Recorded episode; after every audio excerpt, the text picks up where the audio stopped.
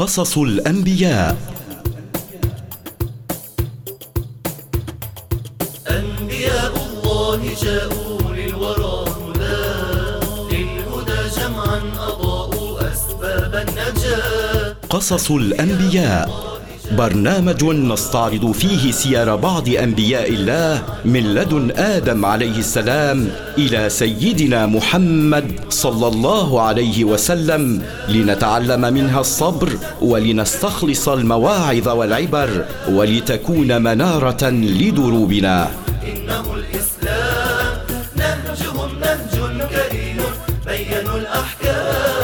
قصص الأنبياء نقدمه في أسلوب شيق خال من الروايات المكذوبة التي كثر انتشارها.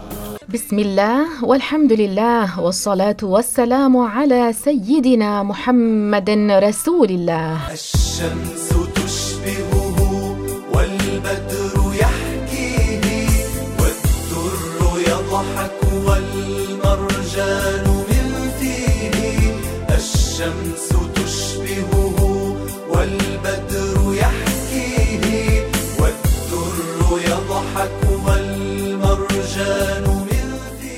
عبر هذه الإذاعة الطيبة المباركة يتجدد اللقاء معكم مستمعين الكرام ومع أحلى البرامج.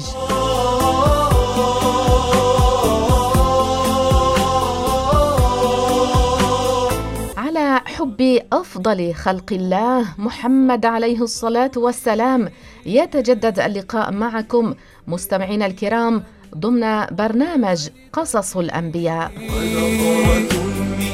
منكم للصب ترويه. فالقلب يهوى. الفقرة الأولى في هذا اليوم هي احفظ لسانك. والفقرة الثانية سنكمل اليوم بإذن الله مع قصة سيدنا يوسف عليه السلام الذي أعطي شطر الحسن. من يداويه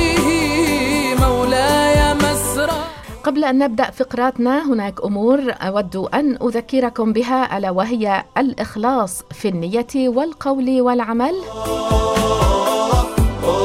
ثانيا أود أن أذكركم أن ما سأقرأه عليكم من فقرة احفظ لسانك ومن فقرة قصص الأنبياء يمكنكم أن تجدوها عبر ال website التابع لدار الفتوى على الموقع darulfatwa.org.au هذه الأنشودة أهديها إلى كل من يستمع إلينا عبر موجة 92.1 إف إم وإلى كل من يتابعنا عبر الإنترنت على الموقع 2mfm.org سر بي إلى دار الحبيب الأكمل. يصفو لدى ذكر الرسول الأجمل. وأرح بذكر المصطفى قلبي الذي أهديها أيضا إلى كل من يستمع إلينا وإلى كل من لا يغير هذه الموجة 92.1 إف إم. إن الحياة وما حوت من بهجة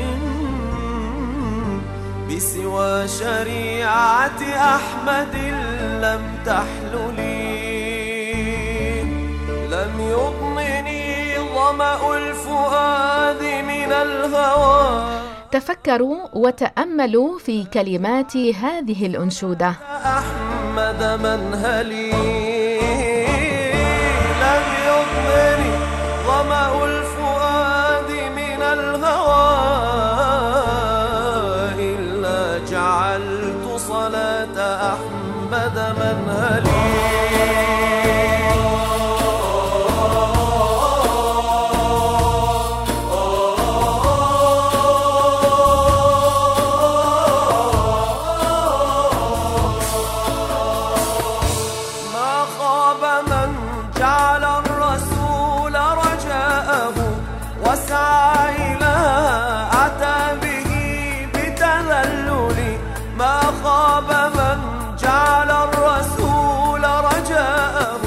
صحيح ما خاب من جعل الرسول رجاءه.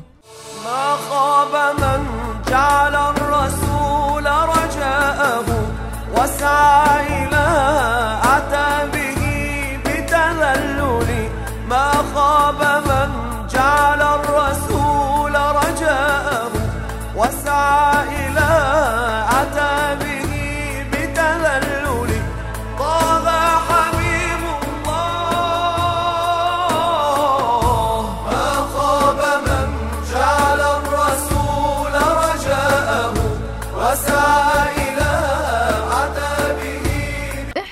لسانك يا لسان قل خيرا تغنم. قل خيرا تغنم. واسكت عن شر تسلم. واسكت عن شر تسلم. من قبل أن تندم. من قبل أن تندم. احفظ قول الله عز وجل. ما يلفظ من قول إلا لديه رقيب عتيد. لا تنسى حديث رسول الله صلى الله عليه وسلم. إن العبد ليتكلم بالكلمة لا يرى بها بأسا يهوي بها في النار سبعين خريفا.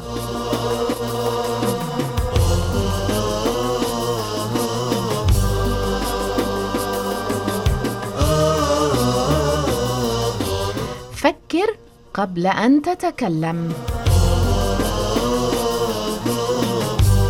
هل كلامك سيوافق الشرع؟ هل كلامك يوافق الدين؟ إذا كان لا يوافق الدين فلا تتكلم. تغنم قل خيرا تغنم واسكت عن شر تسلم. واسكت عن ونذكر هنا قول الإمام الشافعي رحمه الله إذا أراد الكلام فعليه أن يفكر قبل كلامه فإن ظهرت المصلحة تكلم وإن شك لم يتكلم حتى تظهر.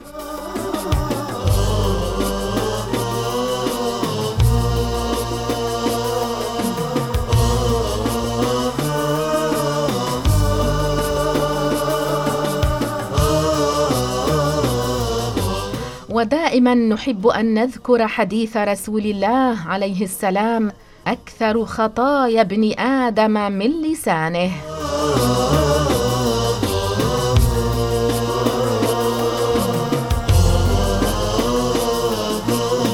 سنحذر اليوم من عبارة موجودة في بعض الكتب. هذه العبارة من أشنع الكفر. يجب التحذير مما في بعض الكتب أنه يجوز كتابة الفاتحة بالدم والبول إن علم منه شفاء وهذا من أشنع الكفر. قال ابن عابدين الحنفي في كتاب رد المحتار على الدر المختار في كتاب الجنازة وقد أفتى ابن الصلاح بأنه لا يجوز لا يجوز أن يكتب على الكفن ياسين والكهف ونحوهما خوفا من صديد الميت. تغنم قل خيرا تغنم واسكت عن شر تسلم. واسكت عن شر تسلم. من قبل أن تندم. من قبل أن تندم. أعيد عليكم قول ابن عابدين الحنفي. وقد أفتى ابن الصلاح بأنه لا يجوز لا يجوز أن يكتب على الكفن ياسين والكهف ونحوهما خوفا من صديد الميت. فإن كان العلماء منعوا من كتابة شيء من القرآن على كفن الميت خوفا من صديده فمن باب أولى أنه لا يجوز كتابة شيء من القرآن بالبول أو الدم أو نحو ذلك. يا لسان قل خيرا تغنم.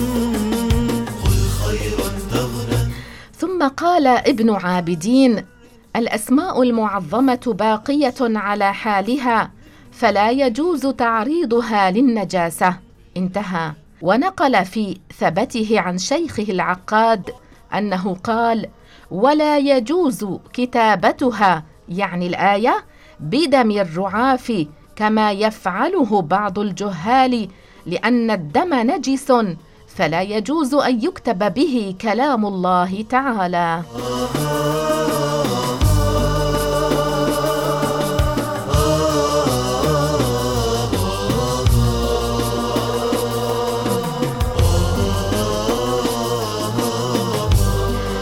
فليحذر من هذه العبارة الكفرية الموجودة في بعض الكتب.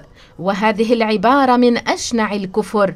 قال ابن عابدين الأسماء المعظمة باقية على حالها فلا يجوز تعريضها للنجاسة. ونقل في ثبته عن شيخه العقاد أنه قال ولا يجوز كتابتها يعني الآية بدم الرعاف كما يفعله بعض الجهال لأن الدم نجس فلا يجوز أن يكتب به كلام الله تعالى. فما نقله ابن عابدين عن شيخه العقاد هو الموافق لقوله تعالى ومن يعظم شعائر الله فإنها من تقوى القلوب فوجب التحذير وجب التحذير من تلك المقالة.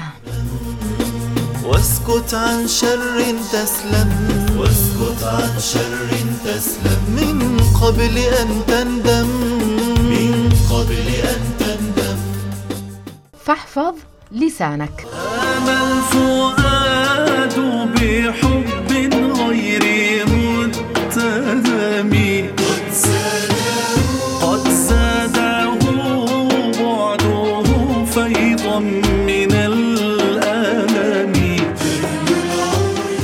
نبي الله يوسف عليه السلام. باقي بوصل الطيف في الحدود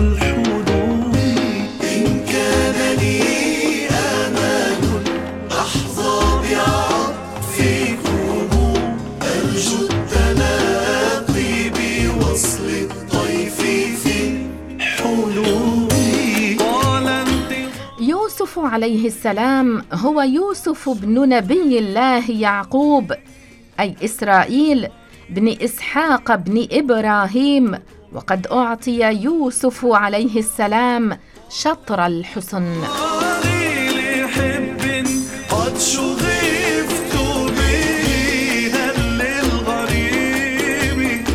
هو من أشهر أنبياء بني إسرائيل وقد ذكرت قصة سيدنا يوسف في سورة يوسف مفصلة. نقل نحو المدينة قصد المرء من سقمي. سنسلط الضوء قبل أن نبدأ بفقرة جديدة لهذا اليوم على بعض النقاط التي ذكرناها من قصة سيدنا يوسف عليه السلام. أما قبر رأى سيدنا يوسف عليه السلام في المنام وهو صغير. لم يحتلم أن أحد عشر كوكبا والشمس والقمر تسجد له. قال المفسرون كانت الكواكب في التأويل إخوته والشمس أمه والقمر أباه. قص يوسف عليه السلام هذه الرؤيا على أبيه كان عمره وقتئذ اثنتي عشر سنة. أشفق عليه أبوه يعقوب من حسد إخوته له وأمره بكتمان ما رأى في المنام وأن لا يقصها على إخوته خوفا عليه من كيدهم وحسدهم.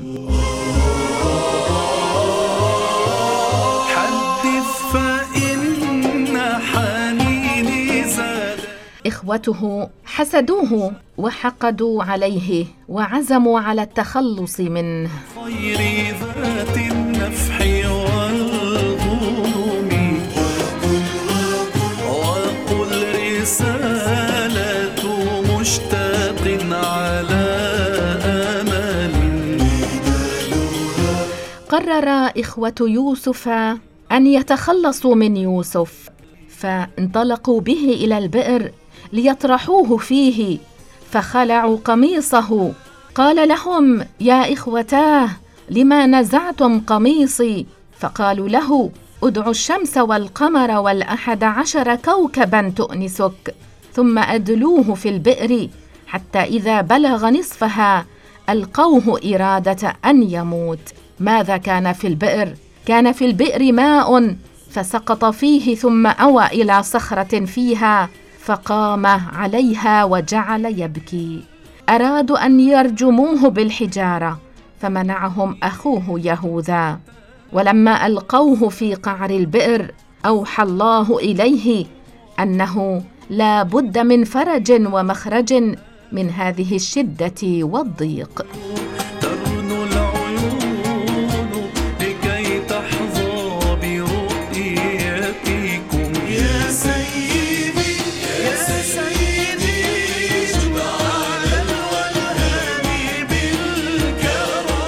بعد أن ألقى إخوة يوسف أخاهم في البئر أرادوا أن يخفوا جريمتهم. عمدوا إلى جدي من الغنم. ذبحوا هذا الجدي ثم غمسوا قميص يوسف في دمه ورجعوا إلى أبيهم يعقوب. في وقت العشاء يبكون. وإنما جاءوا وقت العتمة ليكونوا أجرأ في وقت الظلام. على الاعتذار بالكذب. وعندما سمع يعقوب كلام أبنائه وما ادعوه بكى وقال لهم أين القميص؟ فجاءوا بالقميص عليه دم كذب وليس فيه خرق. ويروى أن يعقوب عليه السلام أخذ القميص أخذ يقلب القميص وقال لهم متهكما ما أحلم هذا الذئب الذي أكل ابني دون أن يمزق ثوبه. قصيدة تزهو برفعة شانه. قصيدة تزهو برفعة شانه قصيدة أقام يوسف عليه السلام في البئر ثلاثة أيام وكان البئر قليل الماء. ومرت قافلة من القوم أمام البئر الذي ألقي فيه يوسف عليه السلام فلما أدلى دلوه من يريد الماء من البئر تعلق يوسف بالدلو وخرج إلى خارج البئر. استخرجوه من البئر. قال بعضهم لبعض اكتموه عن أصحابكم لئلا يسألوكم الشركة فيه. فإن قالوا ما هذا فقولوا استبضعناه أهل الماء لنبيعه لهم بمصر. فلما استشعر إخوة يوسف عليه السلام بأخذ القافلة ليوسف لحقوهم لحقوهم وقالوا لهم هذا غلامنا أبق وهرب منا. فصدقهم أهل القافلة فاشتروه اشتروه منهم بثمن بخس وقليل من الدراهم المعدودة. ذهبت القافلة ومعها يوسف إلى مصر. أخذ الناس في مصر يتزايدون في ثمنه. حتى اشتراه اشتراه منهم عزيزها وهو الوزير المؤتمن على خزائنها.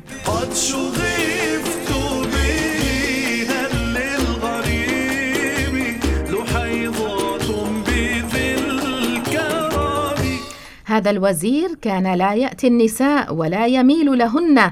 كانت امرأته زليخة أو زليخة امرأة جميلة حسناء ناعمة في ملك ودنيا.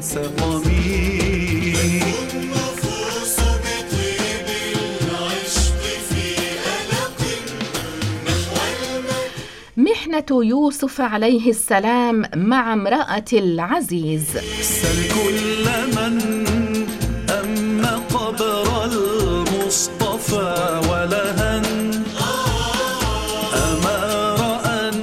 أقام يوسف عليه السلام في بيت عزيز مصر ووزيرها منعما مكرما وكان فائق الحسن والجمال. فلما شب وكبر أحبته امرأة العزيز حبا جما وعشقته وشغفها حبه لما رأت من حسنه وجماله الفائق ذات يوم وقيل كان عمر يوسف سبعة عشر عاما. أرادت امرأة العزيز أن تحمله على مواقعتها وما يريد النساء من الرجال عنوة وهي في غاية الجمال والمال والمنصب والشباب. غلقت الأبواب عليها وعليه وتهيأت له وتصنعت ولبست أحسن ثيابها. لبست أحسن ثيابها وأفخرها ودعته صراحة إلى نفسها. دعته صراحة إلى نفسها من غير حياء وطلبت منه ما لا يليق بحاله ومقامه. والمقصود أنها دعته إليها وحرصت على ذلك أشد الحرص. ولكن هيهات هيهات. نعم هيهات هيهات وهو النبي العفيف الطاهر المعصوم عن مثل تلك الرذائل والسفاهات والفواحش. وهو نبي من سلالة الأنبياء. إنه النبي العفيف. الطاهر المعصوم عن مثل تلك الرذائل والسفاهات والفواحش. لذلك ابى يوسف عليه السلام ابى ما دعته إليه امرأة العزيز وامتنع أشد الامتناع وأصر على عصيان أمرها. اقرأ القرآن.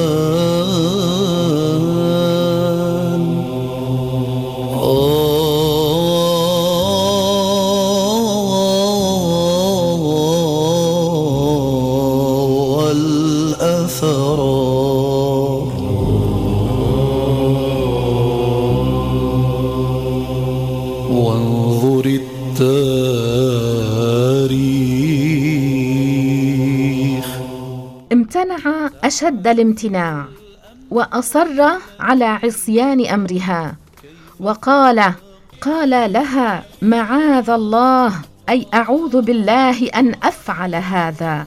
ثم قال قال معاذ الله إنه ربي أحسن مثواي. إنه لا يفلح الظالمون. يريد أن زوجها صاحب المنزل سيدي أي بحسب الظاهر للناس أحسن إلي وأكرم مقامي عنده وأتمنني فلا أخونه في أهله وأن الذي تدعينني إليه لظلم فاحش ولا يفلح الظالمون. يقول الله عز وجل في سورة يوسف وراودته التي هو في بيتها عن نفسه وغلقت الأبواب وقالت هيت لك قال معاذ الله إنه ربي أحسن مثواي. إنه لا يفلح الظالمون. وأمام إباء يوسف عليه السلام عن مطاوعة امرأة العزيز وأمام عفته وإصراره على عدم الوقوع معها في الحرام ازدادت هي إصرارا على الهم بالرذيلة فأمسكت به. تريد أن تجبره على مواقعتها وارتكاب الفاحشة معها. من غير حشمة وحياء. فصار عليه السلام يحاول أن يتخلص منها. فأفلت من يدها. فأمسكت ثوبه. أمسكت ثوبه من خلف فتمزق قميصه وظلت تلاحقه وهما يستبقان ويتراكضان إلى الباب. هو يريد الوصول إليه إلى الباب ليفتحه ليتخلص منها. يدفعه إلى ذلك الخوف من الله مولاه. وهي تريد أن تحول بينه وبين الباب. تدفعها إلى ذلك الشهوة الجامحة والاستجابة لوساوس الشيطان. وفي تلك اللحظات وصل زوجها العزيز فوجدهما في هذه الحالة فبادرته بالكلام. وحرضته عليه وحاولت أن تنسب إلى يوسف عليه السلام محاولة إغوائها والاعتداء عليها مدعية أنها امتنعت وهربت منه فنسبت إلى يوسف الخيانة وبرأت نفسها. لذلك رد نبي الله يوسف عليه السلام التهمه عن نفسه. وقال هي راودتني عن نفسي. يقول الله عز وجل في القرآن الكريم واستبق الباب وقدت قميصه من دبر وألف يا سيدها لدى الباب. قالت ما جزاء من أراد بأهلك سوءا إلا أن يسجن أو عذاب أليم. قال هي راودتني عن نفسي. وأما قوله تعالى ولقد همت به وهم بها لولا أن رأى برهان ربه. معناه أن امرأة العزيز همت بأن تدفعه إلى الأرض لتتمكن من قضاء شهوتها بعد وقوعه على الأرض وهو هم بأن يدفعها عنه ليتمكن من الخروج من الباب لكن لم يفعل. لكن لم يفعل هو لأن الله ألهمه أنه لو دفعها لكان ذلك حجة عليه عند أهلها بأن يقولوا إنما دفعها ليفعل بها الفاحشة. وهذا هذا معنى قول الله تعالى لولا أن رأى برهان ربه. أي لولا أنه رأى برهانا من الله لدفعها فلم يدفعها بل أدار لها ظهره ذاهبا إلى الباب فلحقته فشقت قميصه من خلف فكان الدليل والحجة عليها. ولو ضربها ودفعها لكان ضربه ودفعه إياها حجة لها عليه لأنها تقول راودني فمنعته فضربني. أحظى بالكمال في دار النعيم والذي يجب أن يعتقد أن الله عز وجل عصم نبيه يوسف عليه السلام ونزهه عن الفاحشة وحماه عنها وصانه منها كما صان وعصم سائر أنبيائه ورسله عليهم السلام. لأن الأنبياء كما أجمع علماء الإسلام أنه تجب للأنبياء الصيانة فيستحيل عليهم الرذائل والسفاهة والجبن. ولهذا قال الله عز وجل في حق يوسف عليه السلام نافيا عنه السوء والفحشاء ومطهرا إياه من قصد الفاحشة والهم بالزنا. ما ورد في سورة يوسف عليه السلام. لذلك لا يصح ما يروى عن بعض المفسرين أنه حل السراويل وقعد منها مقعد الرجل من امرأته فإن هذا باطل باطل لا يليق بنبي من أنبياء الله تعالى. وكذلك ما في تفسير الجلالين وغيره أن يوسف قصد الزنا بها فإنه لو كان حصل هذا من يوسف لكان فيه دليل على العزم. والأنبياء صلوات الله عليهم معصومون من العزم على الزنا.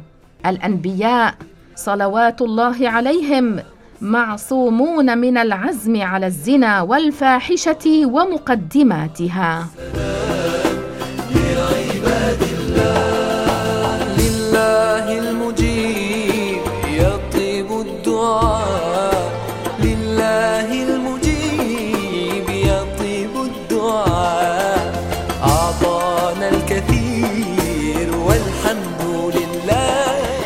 نقف إلى هنا مستمعينا الكرام في قراءة قصة نبي الله يوسف عليه السلام.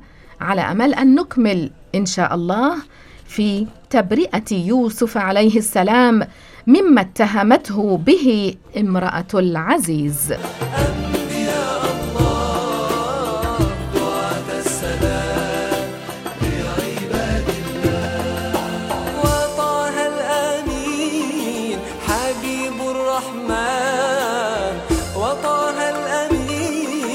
قبل أن أودعكم أوصيكم ونفسي بتقوى الله عز وجل بأداء الواجبات واجتناب المحرمات.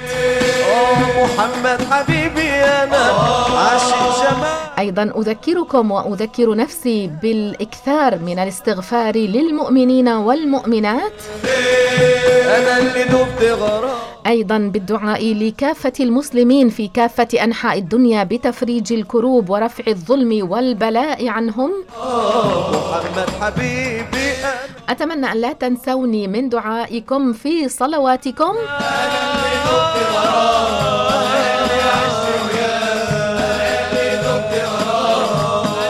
دائما اشكروا الله عز وجل على النعم التي أنعمها عليكم. كثير من الناس لا يعرف النعمه حتى يفقدها. محمد حبيبي أنا حبيب روحي أنا لكم مني أطيب الاماني وإلى اللقاء. قصص الأنبياء. أنبياء الله جاءوا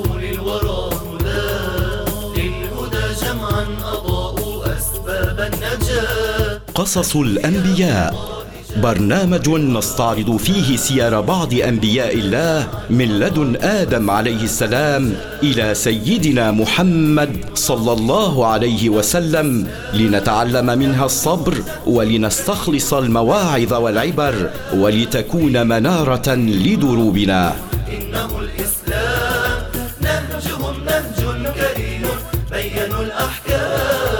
قصص الأنبياء نقدمه في أسلوب شيق خال من الروايات المكذوبة التي كثر انتشارها.